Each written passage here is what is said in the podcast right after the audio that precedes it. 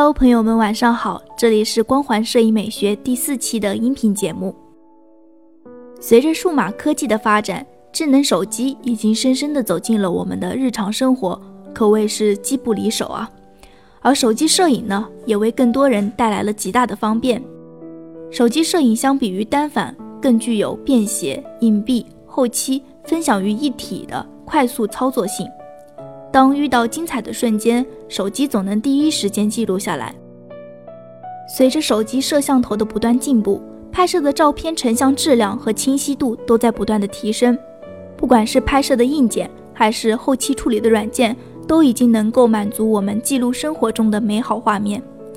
加上小巧的机身，可以让我们灵活的尝试不同角度的进行拍摄。那今天我要分享的呢，是五点关于手机拍摄的小技巧。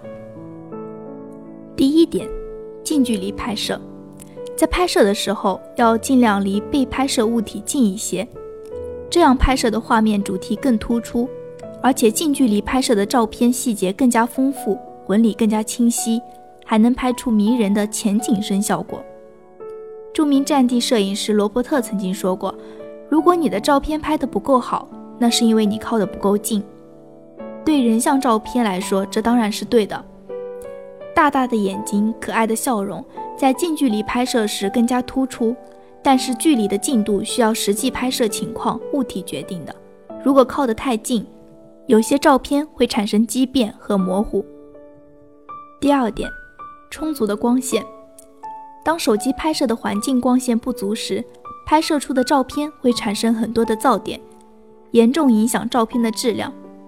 比如夜景拍摄就是目前手机摄影的一个硬伤。第三点，注意背景的选择，在拍摄的时候要选择好被拍摄对象的背景，一个简单明快的背景更能突出被拍摄对象，过于复杂的背景会使画面显得凌乱。当然，这也和取景拍摄角度有关。第四点，打破常规取景方式，手机小巧灵活，在拍摄的时候能够从不同的角度拍摄。有时候一些特别的取景方式能够获得意料之外的精彩效果。第五点，多看、多拍、多交流，才能出好片。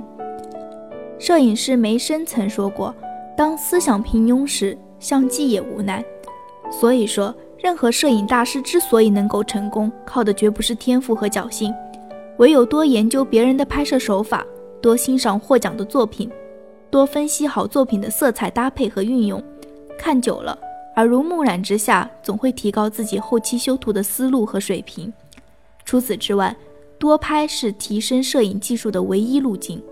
不管是任何东西，看到自己喜欢的东西就拍摄下来。不管刚开始拍的有多烂，唯有多拍才能找到好的拍摄思路和方法。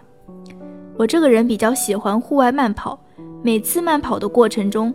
都会用镜头去记录新的一天在路上看到的景、遇到的人，坚持三百六十五天拍摄计划，每天拍出一张自己满意的。而在众多的摄影题材中，我更钟爱的是人文纪实题材的。我觉得一张好的纪实类照片，仅仅一张就可以讲述出一个故事，描绘一个有趣的画面，因为每一张照片都是独立存在的。好了，今天的节目就到这里了。如果你想阅读本期节目的文字版的话，可以关注我们的微信公众平台“光环摄影美学”，直接搜索“光环摄影美学”就可以找到我们。在公众号文章末尾，我们会为你们推荐几个实用的手机摄影 APP，希望你们会喜欢。我们下期节目再见，拜拜。